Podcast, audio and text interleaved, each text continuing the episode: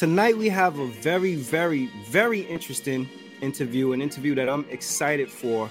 Uh, we're gonna have Tor Abrams joining us. He's from the UK.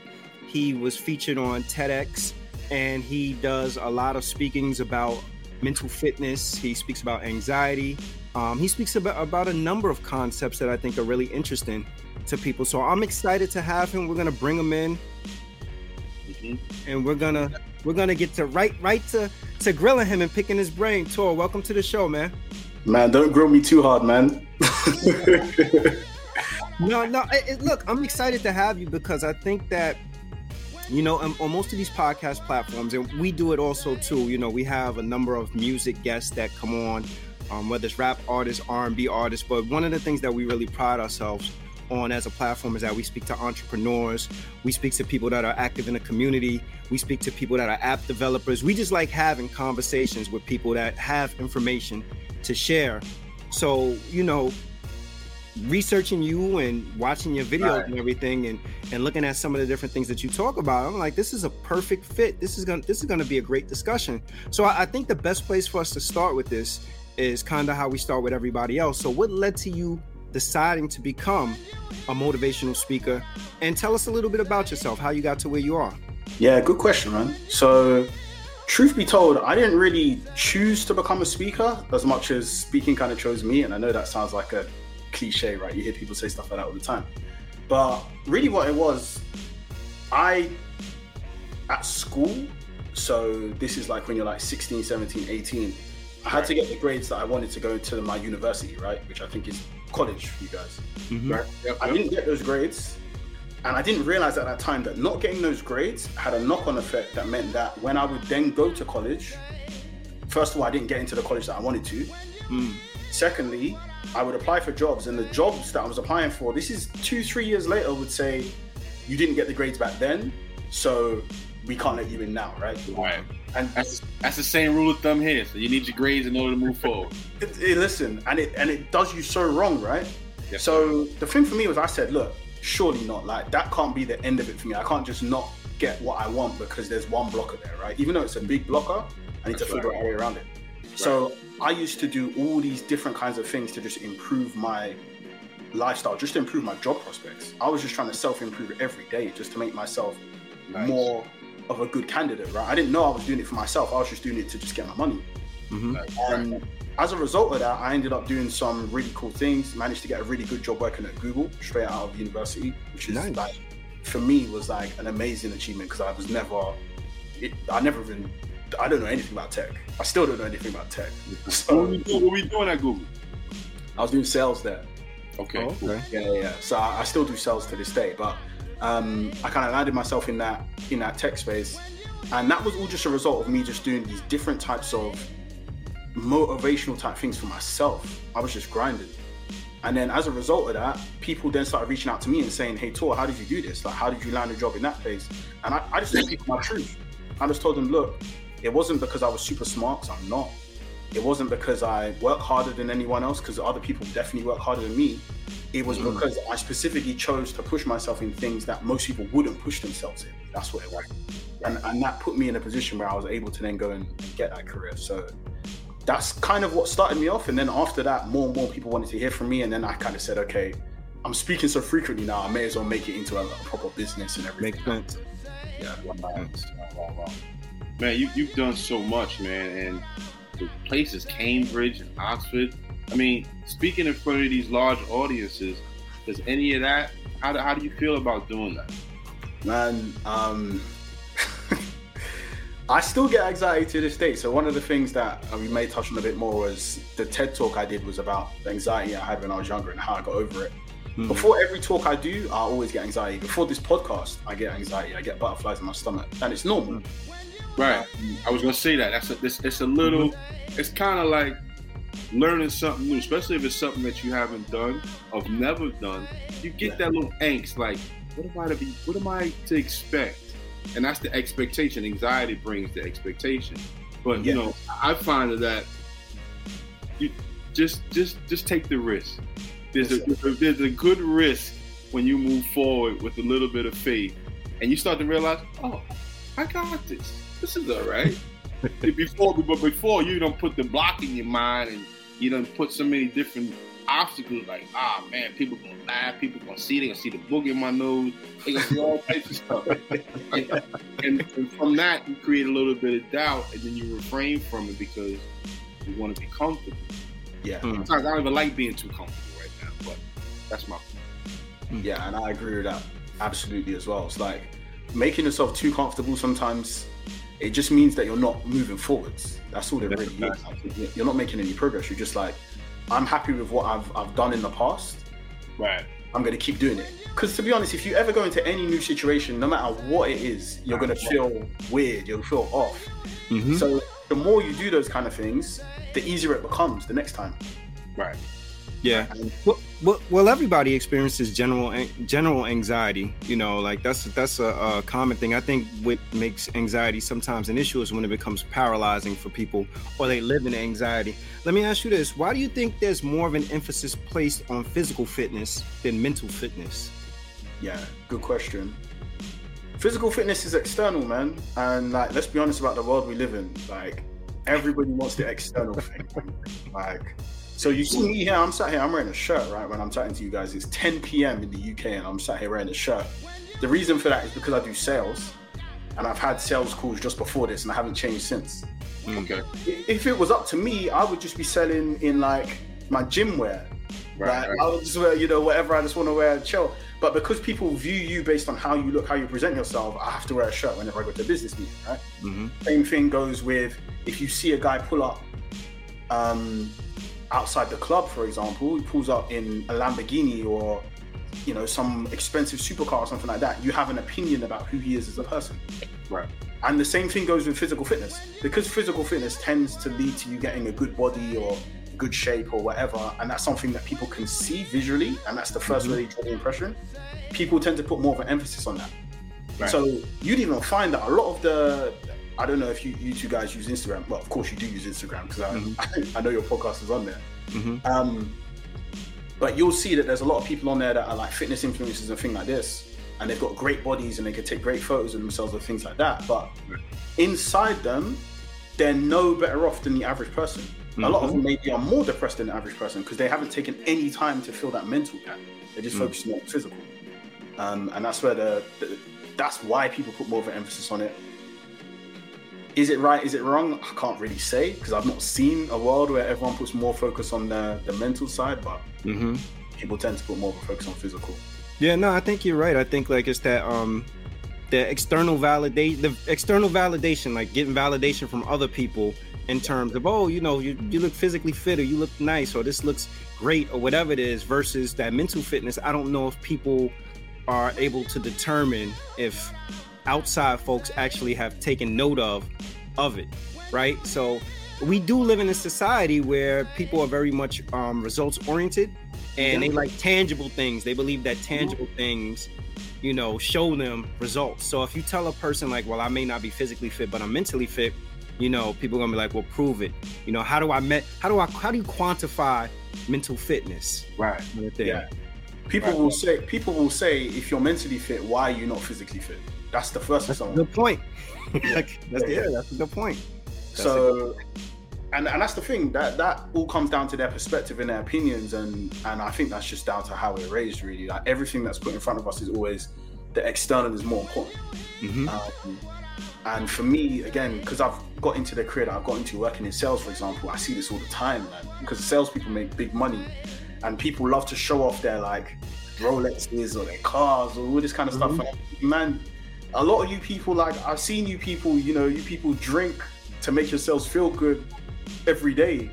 Mm-hmm. but on the external side, you'll be doing stunting for everyone. Like, so yeah, it's, it's a crazy world, man. I, I, think it's it's the subconscious versus or the conscious versus the subconscious. The conscious mind is pretty much the five senses: your taste, your touch, you're seeing, you're hearing, and we get inundated by that. We get stimulated by that, and that's the reason why we want to see these tangible things. But what we don't realize is that it's the subconscious mind that's doing all the work. Mm-hmm. So as you're out there being sensationalized by the Lamborghini and the fur coat and the girl with the bad body and all these different things, when you come to find out who these people are, what these things are, like for one, that's not Mhm. his fault. this because you know he takes that wig off and the body's changed. You, you find out these things that are different. So, from your perspective, um, how, how does how does one engage in mental fitness? So it's difficult to say how one individual would engage because it's different for everyone, right? So, like for me, for example, I do cold showers. It's like a very easy thing, easy thing that anyone can do. You can go into the shower. No one wants to turn it cold. No person wants to have a cold shower. I've done it a million times. I still don't like doing it. But just to force yourself out of your comfort zone, you can turn it cold for a few seconds, a minute, whatever. Um, but that's going to be different to someone else. So for me, for example, because I've done cold showers for a long time, to push myself to a next level would mean I have to do a cold shower for even longer than before, or I'd have to do a different type of thing, maybe something completely different that I've never thought of before. Whereas for someone just getting into it, maybe a cold shower is a good one for them because that's something that like everybody does every day. You know, everyone showers at some point, so you can just turn it cold and make yourself push yourself outside that comfort zone. Um, but it depends on what you really need to focus on mentally as an individual. Mm. So not everybody needs to go in a cold shower to, to enhance their fitness. Like for me, I box, so cold showers and things like that are good for me. Mm. But for a different person, maybe they need to focus on just not being on social media all the time. You know, Mm. maybe for them, them their mental fitness might be putting their phone away um, for one day, just not using their phone for one day, and that might improve Yeah. their mental fitness. And then when they come tomorrow, they're going to pick up their phone. They're going to be like, I don't even need to do this. Do you know what I mean? Yeah. So that's the thing. It's going to vary person to person. So what you kind of have to do is you have to audit your own life. Like take a look at your own life and say where are the areas I think I want to improve on. For whatever reason, maybe your overall goal is to get more money, get a better job. Maybe your overall goal is to Mhm. uh, improve relationships with people. Maybe find the woman of your dreams, the man of your dreams, whatever it is. In order to do that, what do I need to do to get to that level? Figure that out, and then say, okay, what kind of mindset do I need to build to do that? Right. and then start doing those things daily. Um, and most people tend, I noticed that most people that do these things tend to gravitate towards similar kind of things. Like, there's only a few things that people tend to do. Um, but everyone's going to start somewhere different depending on what it is they want to do. Can- do, you, do you take cold showers before? I'm about to, you take cold showers before your big your big speaking engagements? Yeah, I tend to. So on a day when I'm doing a talk or a day when I'm doing any new activity, I try to do a cold shower that day. Mm. But the reason I try and do that is because I know a cold shower makes me think All right. yeah, it's like I don't like this, but I got to deal with it anyway. Deal with it. So if I can force myself to do that first thing in the morning, then when it comes to me doing that thing later, it's like the same. I've already done it once today. Do you get what I mean? Right. It's relative. Can a, can a person be mentally fit but undisciplined? Oh, oh, that's a great question. Because I feel like there's kind of like a correlation, right? Yeah. So you can be mentally fit and undisciplined, in my opinion, because you don't. Discipline doesn't necessarily mean that you're mentally fit. I think everyone always assumes that if someone's got a good mindset, they must be disciplined. They must get up at 6 a.m. and Mhm. meditate and go for a walk and all this stuff. Not necessarily. You can find people out there, entrepreneurs, athletes, and all this kind of stuff, who say they have bad habits from time to Mm. time. But they're still some of the most mentally fit or disciplined people, depending on how you look at it. Um, do I think you can be mentally fit and undisciplined? I would say that you. All right, it's the same as saying, do I think someone can be fit, but also um, not be able to bench 220 in the gym? Mm. It's like, yes, you can, but there is still areas that you can improve on. Okay. get what I mean? Yeah, I had a friend that this is this is probably about ten years ago. I remember him saying to me, he was like, "I'm going on." He was like, "I'm I'm I'm going on um like a spiritual spiritual journey." So I said, "All right, you know, explain to me." He was like, "Yeah, I'm gonna go to um I'm gonna go to India, and I'm going to almost like this compound where he was like, I'm gonna be locked in um on a on a compound, and I can't speak for it. Nobody can speak to anybody for a week." And I was like 10 years ago, I was like, well, why, why would you want to do that? And he was he was pretty much saying, like, you know what, like I want to be more in tune with myself and my thoughts and move away from distractions and things like that. And he did it. And I remember when he came back, I was like asking him questions, and he said it was probably like 30 people. And I think he said only 10 people out of the 30 people were actually able to accomplish it. That there were a lot of people that they couldn't go for that period of time without talking. So I, I think about something like that and what you're talking about in terms of mental fitness. And I'm like, yeah, there is this, there is, I think, like this, this, um, this need for us to kind of push ourselves, right. you know, and train ourselves. And one of the things that I've seen in terms of a shift over the years is that when I was growing up, we would have games like Simon. You ever seen Simon, where it had the color thing? You push the colors, it would ring, you know, like it would show you blue, you push blue, it would show you blue green, you got to push blue green. Yeah, yeah, yeah you had things like that. You had things like Tetris. You had like memory games where you flip yeah. pictures and you had to remember where they were. And to me, those were games that were designed to help encourage mental fitness.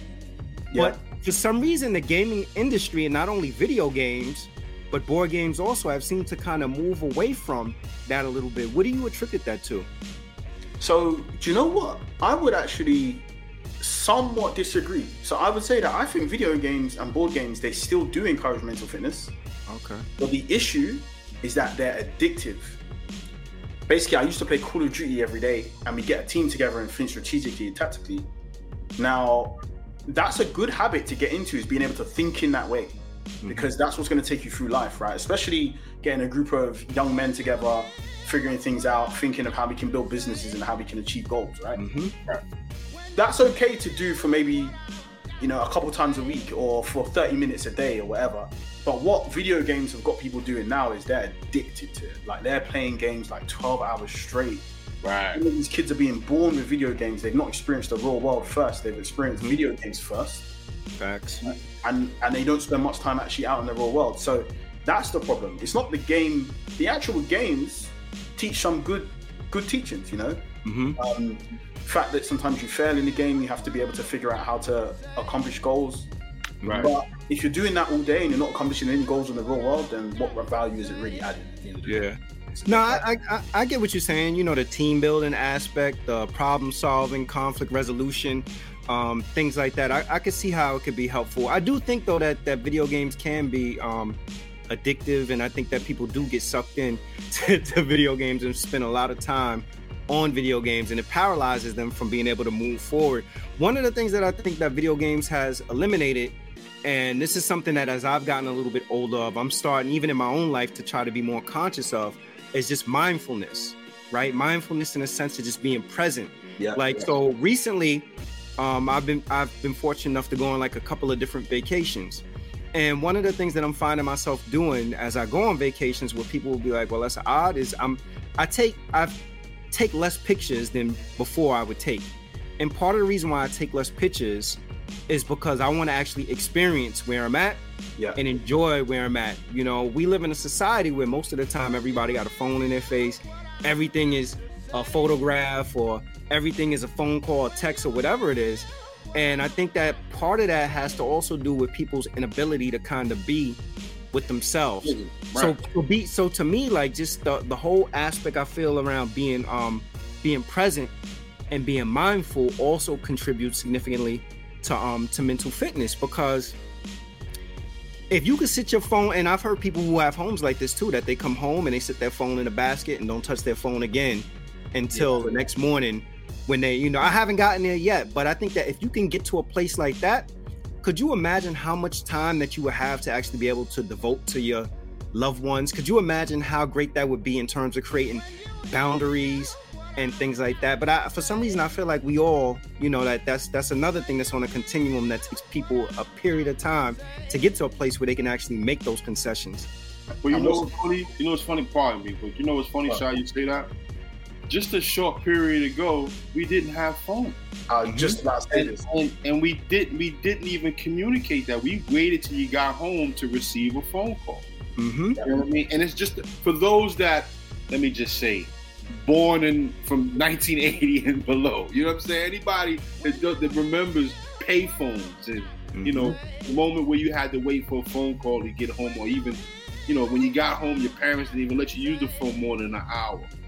There's a reason for that because the distraction and the time that you were using talking about probably nonsense Mm-hmm. was, wasn't the important thing to do. The most important thing to do was to know something about yourself, focus on being present, so that you be aware of the environment that you're in. Like you said, Shy, you stop taking pictures. You want to be present. You want to take in the environment that you're in because it's outside of the environment that you're used to. Mm-hmm. You know what I mean? And you're adding that that that that context to yourself. absolutely agree with the point about it wasn't very long ago we didn't have phones. Um, we didn't or at least we didn't use phones. That idea of coming home and putting your phone away was pretty normal for everyone. Like what, what's your phone in your hand for? Right. um, only recently see the, the thing with the phone trap is it's tricky right? Because y- you guys do your own business i do my own business. And you know that most business happens through your phone or through your laptop Mm-hmm. so you need to have some level of engagement with that thing in order to make a living for yourself nowadays True. right.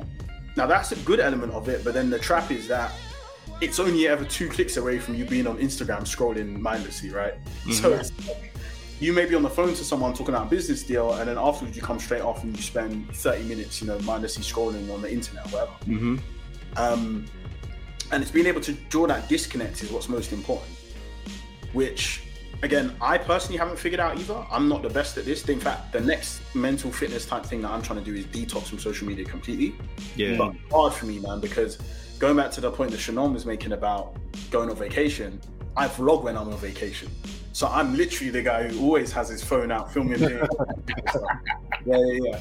And and I had to tone it down from I used to vlog, take videos, and then also talk as well, like Mm. and narrate the vlog. And I had to tone that bit back because I was like, look, man, I'll be on a holiday with my girl, and like she wants to enjoy it, and I want to enjoy it too. So let me just record the stuff now, and then I'll That's the upload moment. it later or something. Um, but even just little things like that are, are just little fixes that can help move away from from that being addicted to, to the phones or being addicted to social media. But it's tough. I'm not gonna lie to anyone. That's a really tough one because the phone has benefits as well. It's not just like it's all bad. That's why it Yeah. kind of Yeah. Speaking, speaking of benefits and piggybacking off of, uh, you know, putting the phone down, and maybe have not having access to a phone. What do you think were the benefits of the pandemic? If there are any benefits, if there were any benefits from from a mental health standpoint, I know a lot of people. There was a lot of lives lost. There was a lot of changes, a lot of fears. A lot of people lost their job. But I also think there's a flip side to having that downtime and not having access to the things that you're so comfortable with using that Yeah. it gave you the time to pick yourself apart and be like, well, damn, what am I going to do now? Mm. Yeah, I, I think two things. So the first thing is that people weren't able to do anything, so they had to find other ways to entertain themselves. That was like different. So, for example, I don't know how things were over there, but over here you were able to go outside once a day for like a walk or something like that. Mm. And the parks were more full than they'd ever been before because people actually started going to parks for the first time. I was one of those people, right? Um, We I- couldn't even go to the park. yeah, I, ne- I never used to go to the park because I grew up in a time when, like, if I wanted to exercise, I go to the gym, or if I wanted to speak to someone, I would chat to them on the phone. There was never a need for me to go to a park ever. But Mm. actually, during that period, I couldn't exercise in the gym anymore, so I had to go run around my park and maybe do pull-ups or something like that if it was allowed. Yeah. Um, and that kind of stuff. So that's one thing. It got us back more in touch with nature, Mhm. which, in terms of the mental fitness type of thing, I've noticed that a lot of people that tend to do mental fitness and mindset stuff, they all tend to gravitate towards nature eventually. You know, whether that be just going to the park once a day or going for walks, or whether it be moving to a place where there's beaches and things like that. When people start to cut back on the the kind of mental junk type of things and start to get more mentally fit, they always tend to end up in nature. That's some a trend that I always see. Right. And And I- and I, and I think that's because, you know, outside of technology, what else did you have? Technology is what grooms us into the world that we become. You know, microwaves, cell phone, I mean, telephones turn to cell phones, computers, all these technological things move, remove us from sitting at the beach, sitting under a tree, sitting at a park, Yeah. walking in grass, You know, kids play a lot of video games. I remember I would go outside at seven o'clock in the morning, first kid outside all the time. Mm-hmm. You know what I'm saying? To the point where I'm outside all day. I didn't, and I didn't want to come inside. Yeah. You know what technology is giving us though? Technology is giving us, which to me is a bad thing, is instant gratification. Yes, right? sir. Instant gratification in a sense of you like, well, I know this person always got their phone with them. So when I text them, the expectation is that they respond. When I email them, I know they got email on their phone. So, you know, they should they should respond. It's like what you guys were saying earlier. There was a point where, you know, after you left from school, you didn't hear from your friend until the next day when you went to school and you saw them again. But that instant gratification piece, I think, is what's gotten us to a place where it's like everything has to be ready and accessible immediately, even with the microwave, right? Why do we need to wait for the food to heat up? Just put pop it in the microwave, nuke it real, quick, and then and then we Yeah. good to go. That instant gratification. Now, if you look at it on the flip side of it, if you're a person who has become accustomed to that instant gratification, how does that translate to process in the real world, right? Like, not everything is gonna come with instant gratification. So to me, like technology, in a sense, like as great as it as as it is, like it does have some um some drawbacks in it. I'm wondering, self self talk. Do you feel that self talk can hinder mental fitness? Yeah, absolutely. It's the number one thing actually. I'd probably say. Um, you ever you ever actually done this exercise of asking people what they say to themselves? Yes. Mm-hmm. It's, it's a great thing to do, isn't it? It makes you realize that everyone's self talk is different, and people's self talk usually dictates why they are the way they are. Fact. Absolutely true. That's a fact. And I tell I- you all the time, 95% of the time, you're talking to yourself. Even if you're silent, Yeah. your mind is going, you're looking at the door. Oh, that's a, you're saying this. I'm looking at my door now. I know it's white. I know it's green. It's a Mhm. conversation. Yeah. You know what I'm saying? And, and I used to ask myself, but what is that that's hearing as I'm talking? Because I hear myself, although I'm not saying anything. But that that's just it. You know what I'm saying? So Mhm. I always tell I tell my kids, tell my wife, to anybody else that's walking, even though you're talking to me, talking to yourself, bro. Yeah. So be very careful of the conversation. But you can get elaborate. Yeah, yeah, yeah. No, that's 100% agree. I was I was talking to my boxing coach. Um, he's had a ton of fights. I can't even remember how many, but he was explaining what he thinks when he's in the ring, what he's saying to himself, Mm, and like great analogy. the, the, the mindset is just there's no way you could lose when you're thinking like this because you're already thinking about winning. Like, Right, right, right. He's Mhm. saying stuff like, "You can't touch me. I'm too quick. I'm too strong." Blah blah blah. And that's what's going Mhm. through his head. And when you listen, listen to the guys like Ali talk and say stuff like that, Mm. they would say the same things. They would say all those kind of things, and it's because the way you think is exactly how your body's going to respond. So when I, going back to when I had anxiety when I was younger, I did a lot of research into it because luckily I was around the time when Google was decent. Um, kind of search things for search things up. There wasn't as much information as there is now, but there was like Mhm. enough. Right. Um, and I would research about like, oh, what causes it, blah blah blah blah. And I realized that what was happening is there's a certain point in your brain that takes on all the self-talk that you're having, and then causes you to make a response, your body to make a response based on the conversations that you're having. And that response is known as a fight or flight response. Mhm. Ah, You might have heard of this saying before, yeah. Of course, yes, yeah. sir. Yeah, yeah. And the concept is if your body um, is responding negatively to something, it's either going to put you in a state where you're ready to fight or where you're ready to run, which is flight. Mhm. That, that's exactly what anxiety is. It means that I'm scared now. I don't. I don't want to go into the situation, so I'm either going to have to fight to survive or run. And if you're choosing the run option, that's when you start to get nervy and you start to get butterflies. So that's what I was suffering from. I'm gonna add on to that because just recently, well, I've been dealing with kidney disease for the last 12 years. I went through two kidney transplants.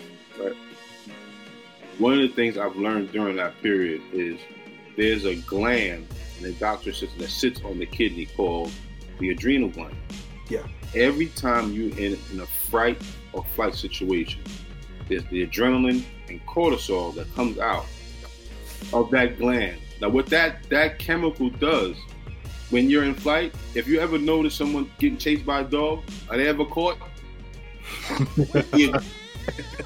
Because the adrenal, because the adrenaline that comes out of the cortisol, out of the, the adrenal gland, the, the, the adrenaline and the cortisol is the extra boost. That's like a rocket fuel Yeah. that allows you to climb a tree, climb a fence, Mhm. climb a wall, dip on a dog. You know what I'm saying? But if you if you're in that fear and you're not using it, Mm-hmm. we can get you can you can see someone get get you know unfortunately you can see someone get shot. You can see someone in a car accident.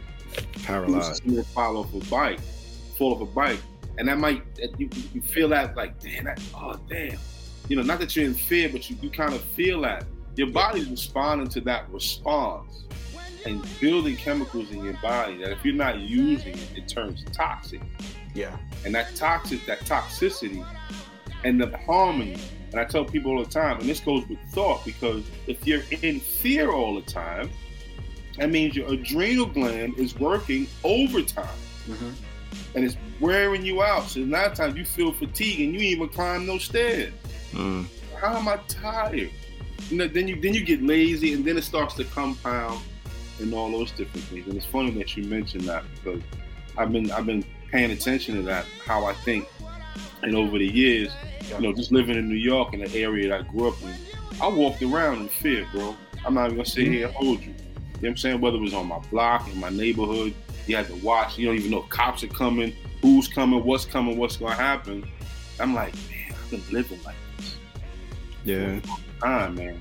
There's another there's a question I had that, that related to that. But to your point, yeah, that that's that fight or flight situation is That- That that self talk too. Also, I think in terms of like even like with people's health, like you know, like those. You need those. You need those daily affirmations, you know. And I feel like a lot of times people don't people don't realize that self talk can actually manifest itself into something negative for you. Like if you walk around all the time talking about, "Damn, I know I'm gonna lose this job. Damn, I'm gonna, I know I'm gonna lose this job." It sort of becomes like a self fulfilling prophecy. You know, like imagine going into a job interview and like, "Ain't- "There ain't no way I'm gonna get this job. Ain't no way I'm gonna get this job." or whatever. You know, like I don't think people realize the power of words and how their words translate to actions. And I think a lot of a lot of folks um, create mental barriers as a result of self-talk. Like they tell themselves all the wrong things that prevent them from progressing in life. Yeah, and and that's school that does that to people. Because school, when you go into there, the teachers are always telling you what you did wrong. It's Mhm. very, very rare that someone comes to you and says you did everything right. Wow. Um, I think that there's a. It may not be an Einstein quote, but I vaguely recall an Einstein quote where he went to a board in front of some of his students and he was writing mathematical equations and he did one times one equals one, two times two equals four, three times three equals nine, and he went all the way up. And then eventually he got nine times nine and he wrote the wrong answer. He was meant to write 81, but he put like 18 or something like that. And everyone started laughing at him and saying, Look, you're wrong. And he's like, Well, I got all these other ones right. And then yeah. And nobody said anything when I got everything right. They only mentioned when I got things wrong. And that's how people think. So for me, what I feel anyway, and this is just, I'm someone who is not opposed to the school system. I think the school system is a great idea, but I personally think that the school system could be managed a lot better because I know that there's a ton of people that could have absolutely smash things if schools was managed a bit differently. Um, the school system does that, man. It instills fear in people and makes them think Right. things like I'm going to go into this exam and I'm going to do badly because the teachers have told me I'm going to do badly the whole year. Mhm. Or, you know what, I don't like authority because I always used to get in trouble when I was at school for my teachers and just little things like that that then play out throughout your whole life and you, because you've been having that self-talk. Whereas what a teacher should really be doing, in my opinion, is they should be showing te- um, children how to speak to themselves in the correct way to get a positive response. Hmm. That's the absolute best thing I think a teacher can do. You can teach me maths, that's fine. You know, I can I could learn maths from the book. I don't actually need someone to show me. You could teach. I can do.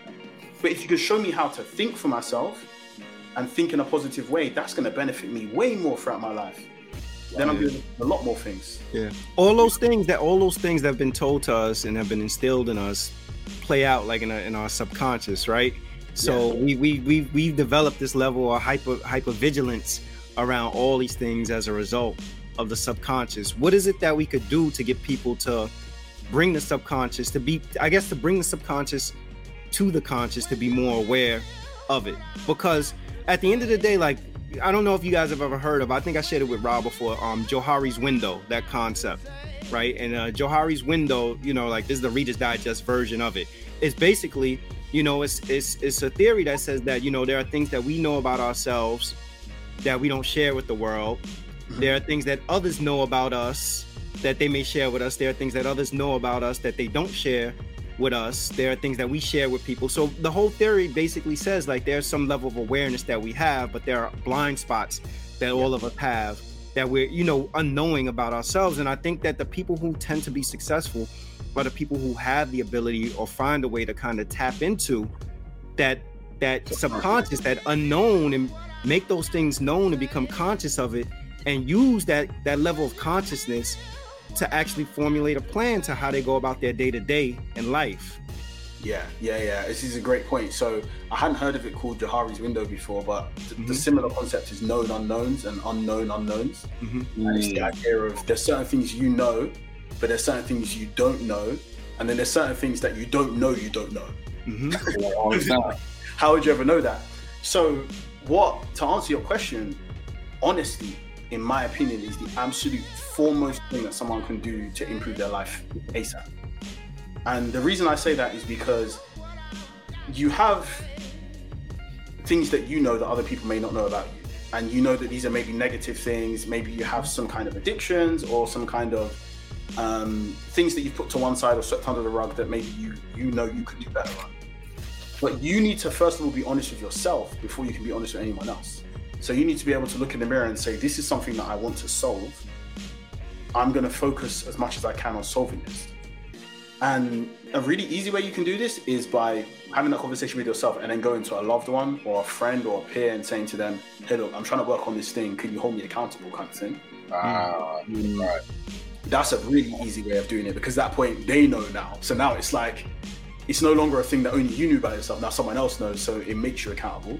Right. Or if you are someone who already has that kind of mental capacity to work on things on your own, it's just a case of sitting down and saying, This is something that I think I need to change. Here's the steps I'm going to do to change it. Right. You may have some slip ups. Um, it may not be a straight straight road. Uh, one of the things for me is I don't think there's anything wrong with you trying to change a habit but failing a few times before you actually get there. Mm-hmm you hear stories like that all the time, right? People who are maybe coming out of rehab if they had a yeah, of course, yeah, yeah that's normal, and like I don't think it's strange for someone to go cold turkey. Uh, sorry, I think it would be strange for someone to go cold turkey on something just overnight. Mm-hmm. At that point, you're like, was it really like a thing that you were battling? You were just able to turn it off like that? Like, obviously, there's going to be setbacks, right? Mm-hmm. Um, so the first thing would be about having that honest conversation with yourself and saying, "This is what I know about myself that I want to change." Mm. And then if you're able to change that, change it as best you can. You may fail, you may not. But having someone hold you accountable is going to make it even better because now one that loves you, that knows that you're trying to work on this thing. It's like if having you, a coach. Yeah, so, I don't know. Have, have, you have you ever um? Are you familiar with Brene Brown's work?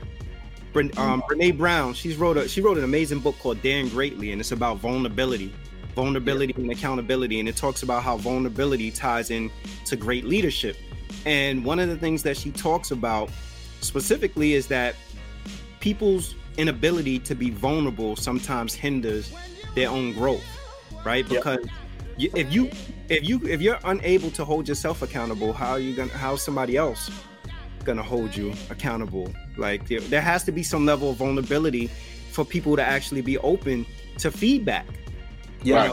Right. And you have to you have to have enough trust that people are giving you feedback with good intentions because they want you to improve. But a lot of people, a lot of people struggle with that piece, and I think that that hinders their ability also to to actually, you know, to move stuff that was in their subconscious that they may not be aware of, you know, to the conscious and to actually do the work around it. You know, because yeah. there are things that there are things that all of us do with no rhyme or reason. We just do it based on our experiences or what have what has happened in our life that influences how we operate.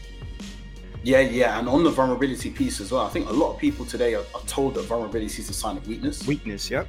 Yeah, which is which is a common one, and I understand where it's come from mm-hmm. because there's a time and a place for vulnerability. I think that what people think is they think all vulnerability is bad, and pe- people do this with a lot of things. They they take one statement and then they say, okay, that must be bad under all circumstances. A negative connotation to it. Yeah, yeah, yeah. yeah. The vulnerability, there is certain situations where it will make you feel uh, seem weak. You know, Mhm. like I said, I box, right? I know if I go into the boxing ring and the opponent sees that one of my legs isn't working, Mhm. that's a sign of vulnerability, right? That's a sign of weakness. They'll Mhm. take advantage of that.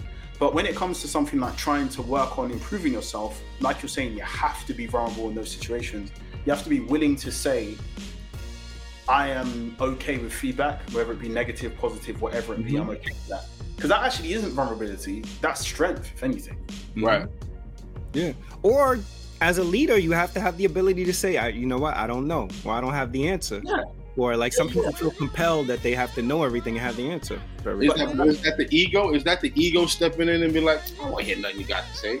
Yeah, that's the that's the ego, but at the same time, that that ability to say I don't know needs to be somewhat earned though, as well. I think is another mistake people make. So, if you're a leader and you've accomplished great things, you know, 99% of the time you've been able to do the right thing, and then there's one time where you say, you know what, I don't know, people will respect that more. Mhm. There'll be people that are willing to come to you to try and help you solve the problem because they're saying, you know what, you've done good all these other times, and this is the one time when you don't know. So we're not gonna, you know, it's you're not perfect. No one's perfect. We're not gonna shame you for that. Instead, we try to figure out how we can help because you're the right person.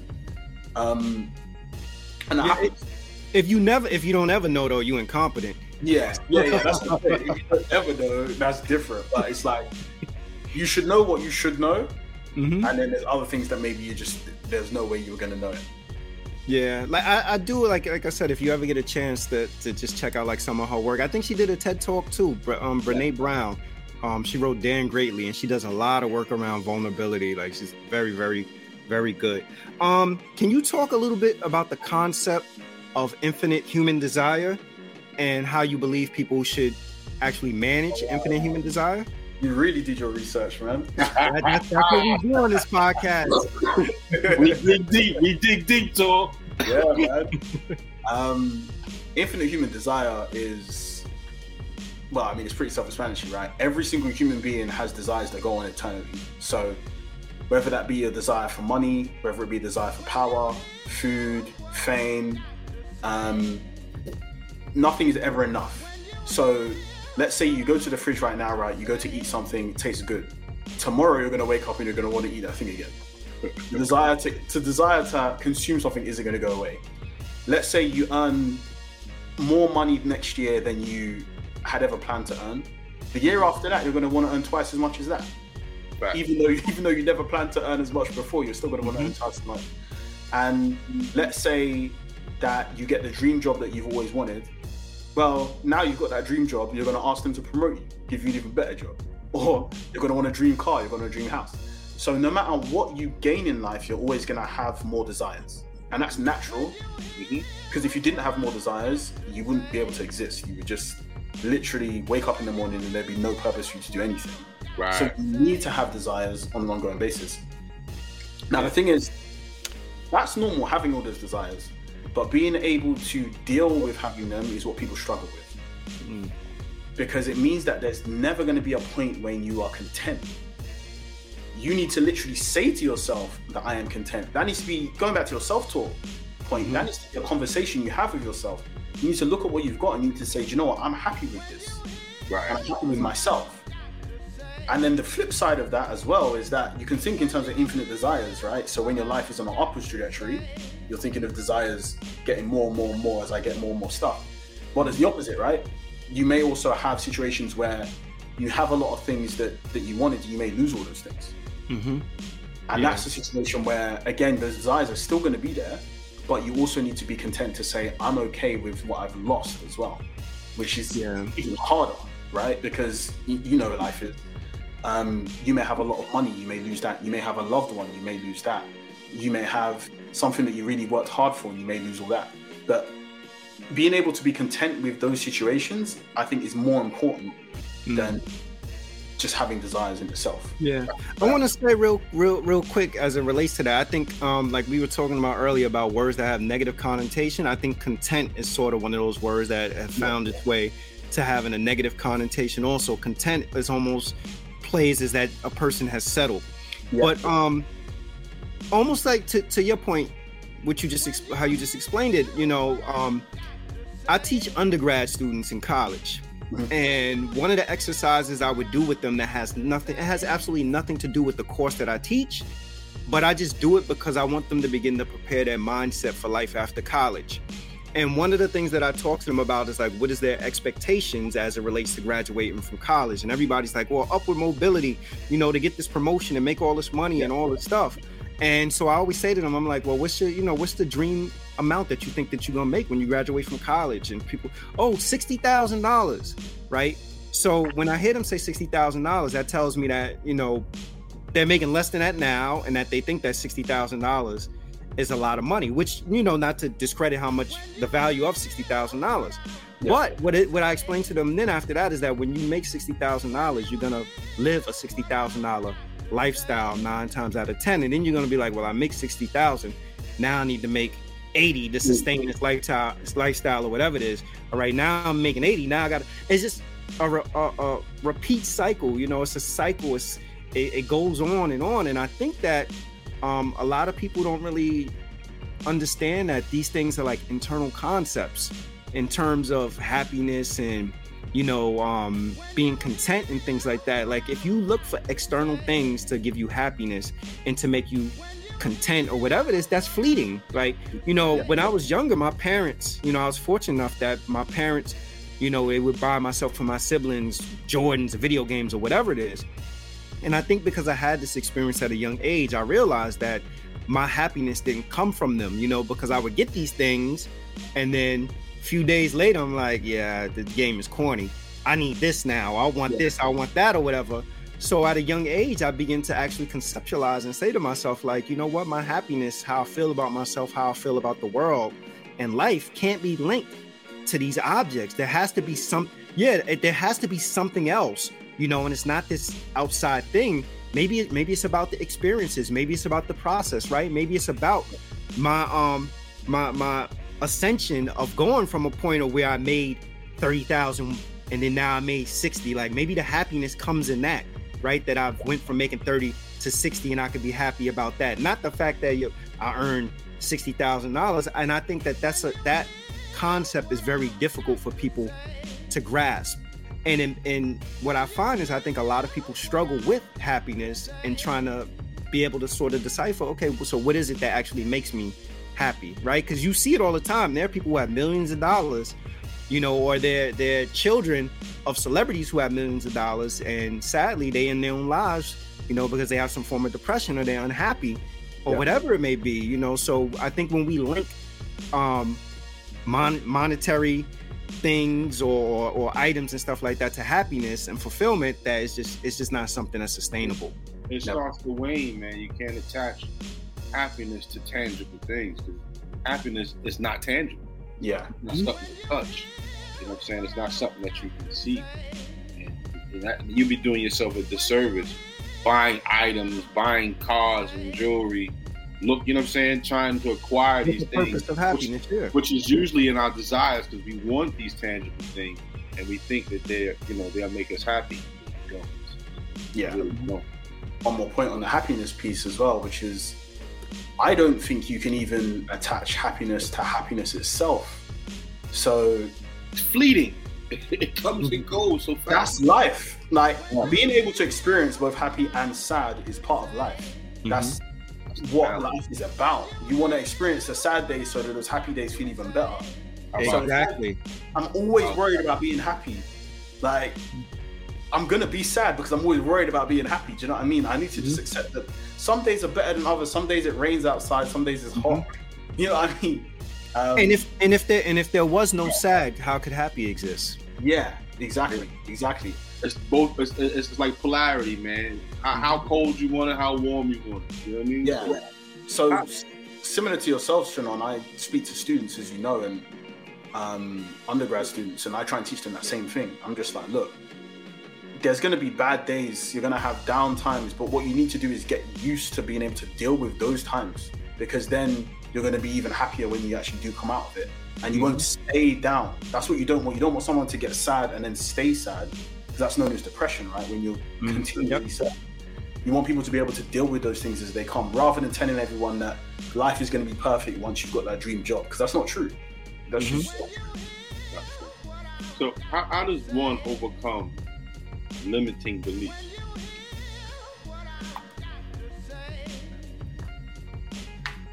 so overcoming limiting beliefs i've learned is hard. So i know you're, you're quoting me you're quoting that question based on topics i used to speak of before.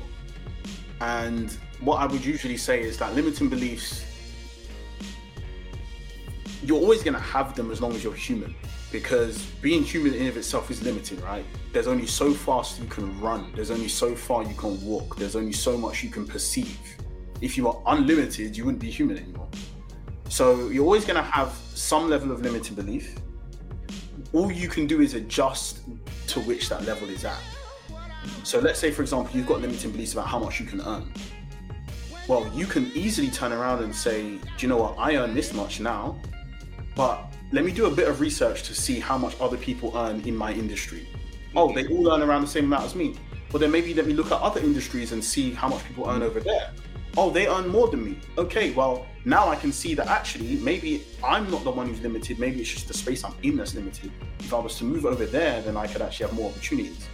Or maybe the specific thing I'm doing in this space is limited, but there's other ways that other people have earned more than me by doing similar similar industry but different types of roles or jobs. So you can always shift your limiting belief. You can shift the line at which your, your perspective is limited. You can't fully overcome them. I'd be lying if I said that I believe someone can fully overcome every limiting belief you have. Some limiting beliefs are actually there for good reason because I'm limited enough to know that I wouldn't go into the sea full of sharks because I'll just get eaten, right? Like, that's a good limiting belief. But Right. what you're probably more leaning towards is like limiting beliefs that are negative or toxic. And those And yeah, I'm sorry. Go ahead. no, no, no. I was only gonna say, and those ones, I think all you can do is shift those along by changing your perception, doing your research. I think is an important one. Knowing what can be done, seeing what other people have done, um, and knowing your own limits as well. If you're having those honest conversations and self-talk with yourself, you know what you can do, and just doing mental fitness exercises every day. If it be something like a cold shower, Right. going to change your whole perspective on on limiting beliefs going forwards in the future as well. Yeah, because there, there are. You're right. There are there are things limit that would limit you from not hurting yourself to put yourself in a bad position. So, what what are your what's your opinion on the imagination and how it's used or not used? I think the imagination is it's the most beautiful thing that we have as humans.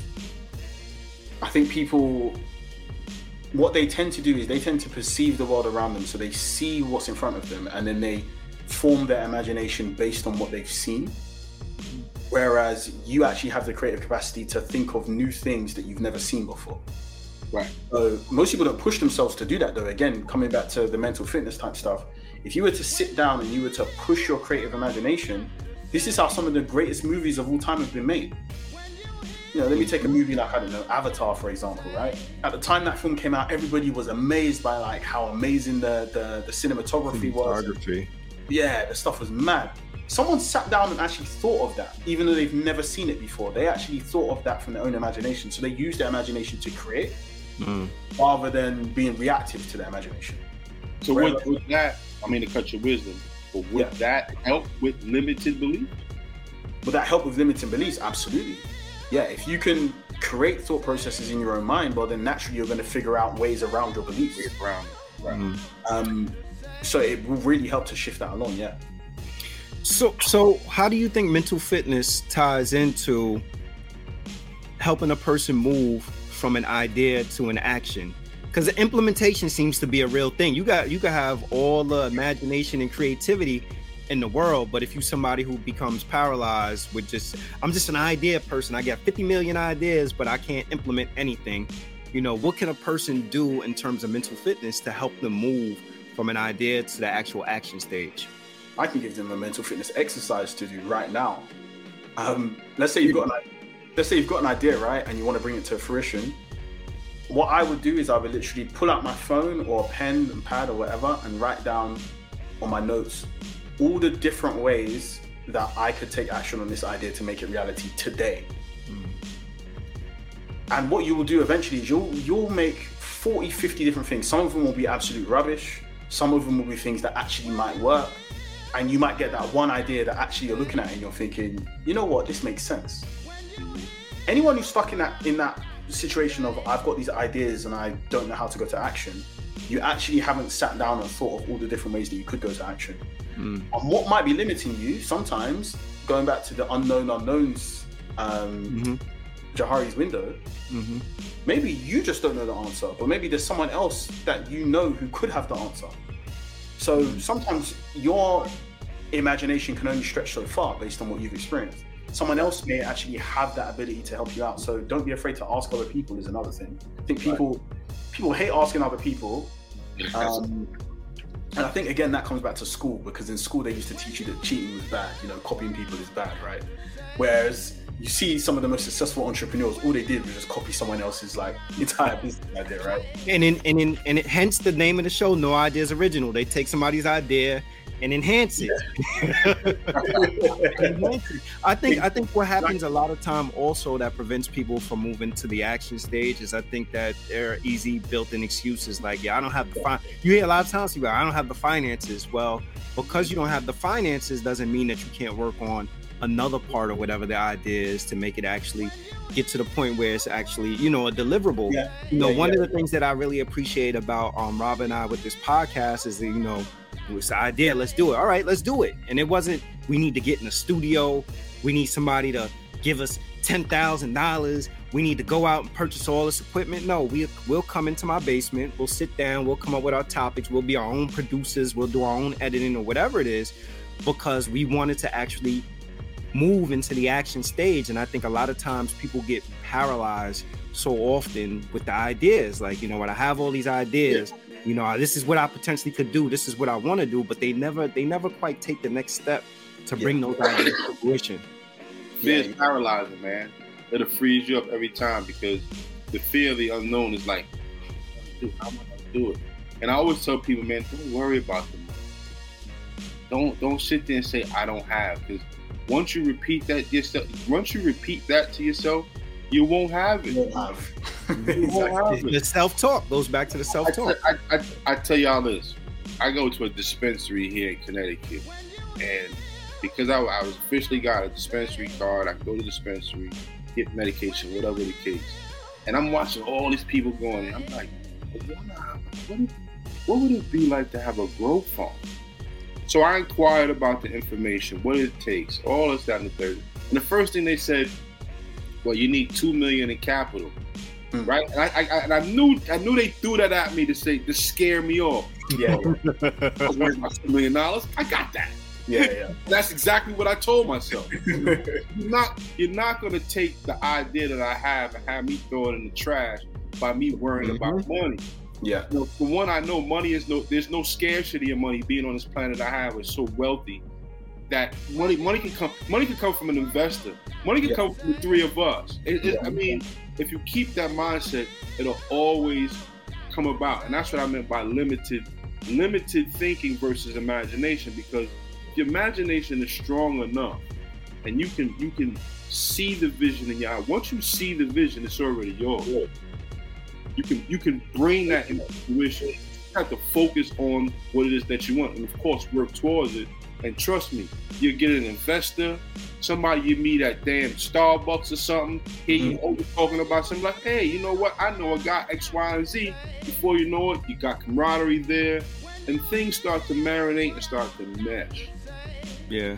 That's the point. There, I think there are people though that realize that they have the the wherewithal to understand that they just are idea people and they sell their ideas. You know, like there are people who are like, I have a great idea, and you know, somebody will come along and purchase the idea from them and fund it and further develop it. Like there was um, there was a guy I used to I used to um work with when I worked for this organization, and his response to everything, you could come to him with anything you wanted to do. You're like, man, I want to start a program doing this or doing that. His response to everything was, just do it just do it. And I, and we used to always be like, damn, like this dude is so ambitious. He's not thinking about any of the other intangibles that go with doing it, you know. And then it hit me one day. It's like, a lot of the stuff that he said that we went to him and was like we want to create because at that point he was I think the executive director or the regional director, whatever it was.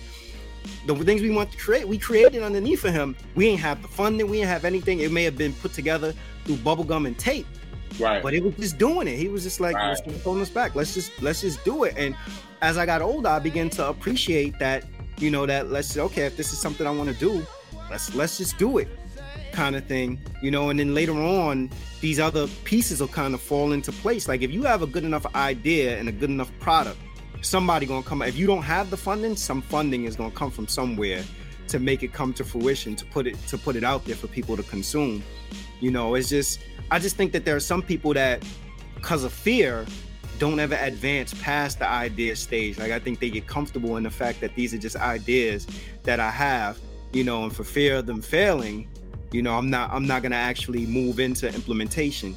You know, but I look at if you look at if you ever up late nights, and I don't know if you guys have it in the UK, but on late nights, across my TV comes 50 million infomercials of all these different products and these different ideas and things that people somebody sat down and was like, you know what, this can opener is really nice, but you know what would enhance this can opener? So they may not own the patent on a can opener, but whatever enhancement that they've added to it, you know, that's somebody who believed in their idea Yeah. and said that, you know what, I'm gonna I'm gonna see this through and see now whether it's profitable or not, that part I don't know.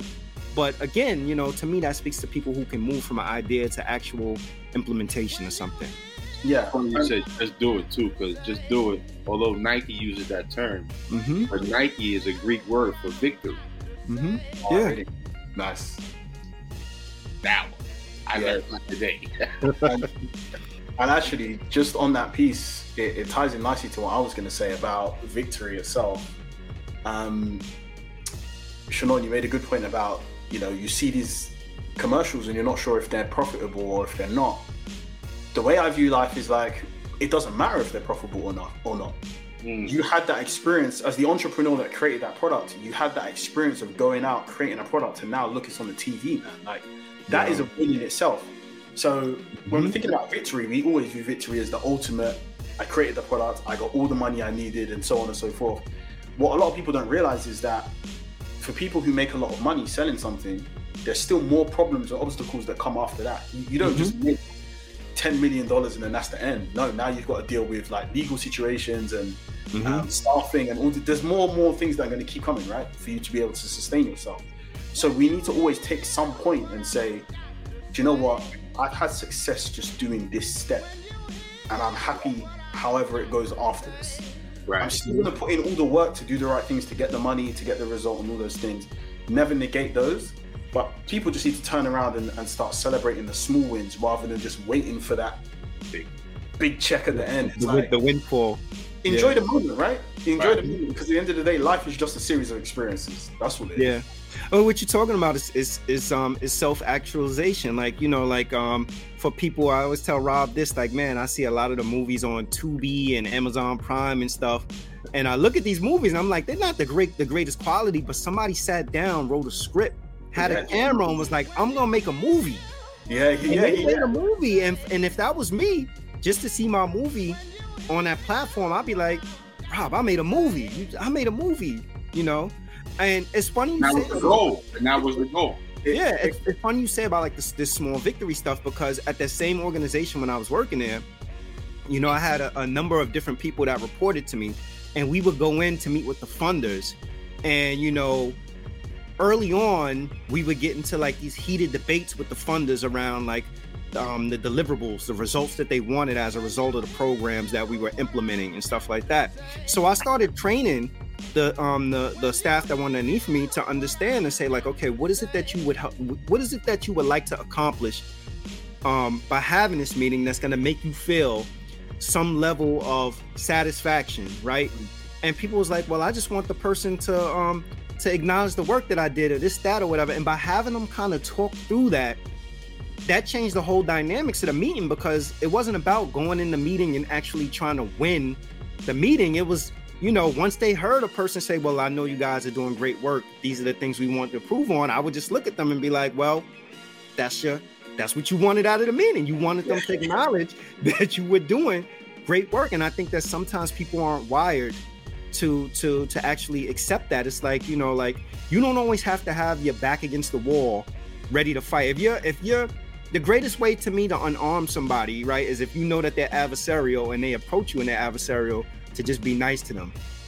Because people are so geared up for a fight that if they see that you're like, nah, I'm not approaching you from an adversarial standpoint, a lot of times it throws them it throws them off guard. They're like, wait a minute, what is this? I expected for there to be some some level of conflict or something like that. So again, like just to tie this up and come back around, like the, that piece around self-actualization, like the fact that you know what, my right-handed can opener is on the infomercial or my movie that I put together that I filmed off my iPhone, my movie is on Amazon Prime or whatever it is. Like those are the small victories that we have to take from and have enjoyment you know? And then maybe the next step is figuring out how do i get somebody to fund it on a larger scale or whatever it is. Right right.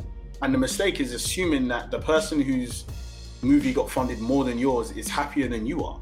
Or is a better movie or it's a better movie all these things they're all intangible things right there's no way of any of these things so that's the thing of why people need to hold people need to hold themselves accountable for their own contentment and how they feel about things mm-hmm. because otherwise it's just going to be this endless loop of I'm not good enough. And and I'm someone who struggled with this, right? Um, I've done a lot in my lifetime that when I say what I've done to other people, they're like, "Wow, how have you done all that?" And then there's times where I doubt myself, mm. and I'm looking at myself like I've not done. You know, I could be doing so much more. I've not done enough. So that just goes to show that there's no such thing as one size fits all. It's not like just because you did this, you should be happy. It's like you are responsible for how you feel about what you've done. Um, yeah. And other people can't come along and tell you your movie's better than this guy's or worse than this guy's because what does it really mean at the end of the day? It's yeah. your movie. If you thought it was good, then it's good. good. I mean, my comeback if it was me, I'd be like, "But you, you, my movie was on. Where's your movie? Yeah,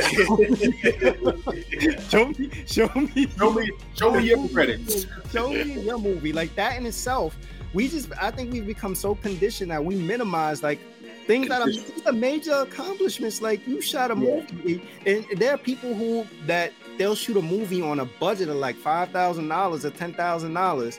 That you look at it and you be like, all right, I see why it costs five or ten thousand dollars. But then you could watch a movie that had a budget of five million or ten million, and you'd be like, worst movie in the world. you see the credits, you see all those names at the end, and it's like, and this uh, movie. yeah, like what did they, what did those people do other than get a check? Yeah. Right. So it just, you know, I, I don't know. I don't know if it's society, if it's if it's us that we've conditioned ourselves to look at these things and don't accept like this as an accomplishment.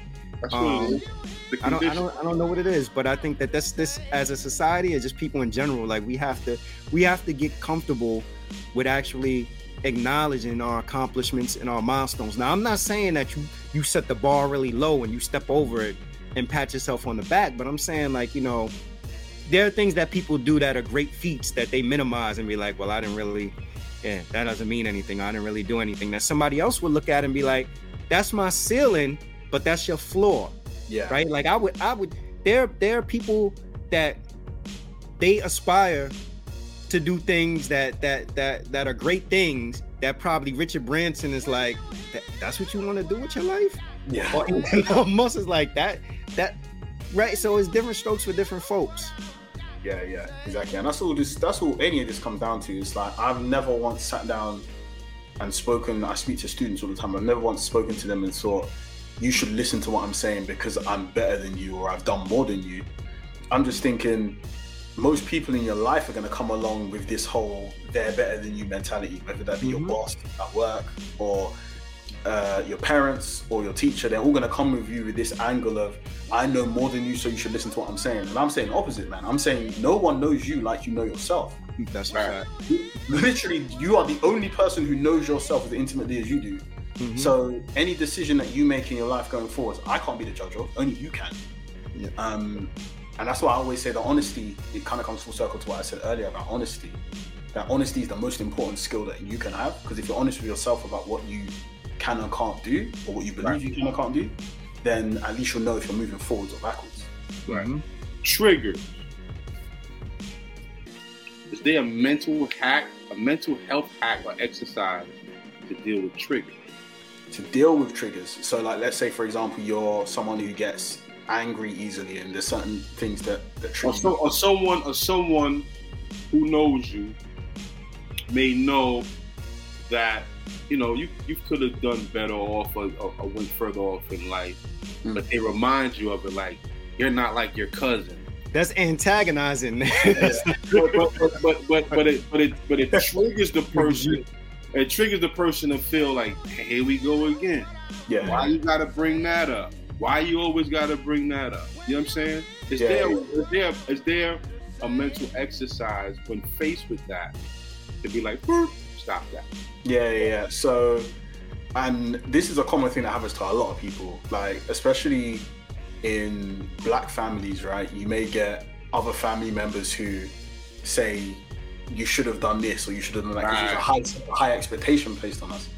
Right. Um, you know, my answers are always internal. I never look externally, so I never look at the other person. What a lot of people will say is you should cut that person off or something like that, which I've always thought is you can do that, but I thought that that's like a last resort. Like I'd rather solve it myself first than trying to cut them cut them straight out of my life. Right. So I was look internally and say, why does what they're saying affect me? Is it because I think that that particular thing is true? Because if it's a complete lie, right? It's no different to like when your friend makes fun of you and it's a joke. Like you won't, you, know, you won't feel any type of, you just laugh it off. But if someone's saying something that's hurting you there, that's actually because you feel that that is something that maybe you should have done better or something that you that you look Ah. and then ask yourself that question of why am I attached to this thing? Is it because um, it's something that I believe I could have done better, or is it just because it's something that was a big part of my life, something like that? And then you can choose to go one or two ways. Either you can choose to resolve it, like let's say for example, there's some um, particular thing that you said you were going to start and you never started. Maybe now's the time to start that thing because it's still obviously hurting you. So maybe still yourself. Right, I got you. I got you. or maybe it's just a thing of I don't. I made a mistake once and I can't undo that mistake, and it is what it is. I would have that self talk and that self conversation with, with myself to say, I know that that thing that I did wasn't the best, Mm. but at the time, that was the decision I made, and I live with it, and I just take all the consequences that come with that. And I think that's all people can do. It's, it's, it's a difficult thing to do, probably one of the most difficult things to do, but to accept your flaws and forgive yourself Accept your is, flaw. is it's all you can do, man. Like there's there's nothing else really that you can do other than just like let it eat away at you. Right. Accept it. Accept it and move on. Yeah. Well, Thor, we know we know you gotta go, but but um before you leave, tell everybody where they could listen to you at. Uh, give out all your social media if people want to get in contact with you. Um, Yeah, good thing. So, yeah, cheers. So I've got two YouTube channels. So the first one is called Tour Talks. That's where all of the talks that I do at universities um, or any other type of place, they all go on that channel. There's going to be some new content coming on there soon. So I haven't uploaded there in a little while, but I'm doing a lot more stuff at this moment in time. So you're going to see some big things. nice. And then I've got another channel which is more active at the moment called Tour Imagination Ooh. that's a vlogs channel. So you're seeing I travel around the world pretty much, and you're seeing all the different locations I travel to, and all the different activities I've done, like scuba diving, snowmobiling, climbing pyramids, things like this. So all that stuff is over there. Nice. Well, Tor, thank you for joining the podcast this evening. We appreciate you. We are especially tuning in from UK. I think you're our first international guest, also. Yes, sir. Across the pond, bro. Hopefully, I represented the, the UK folk well. Absolutely. you,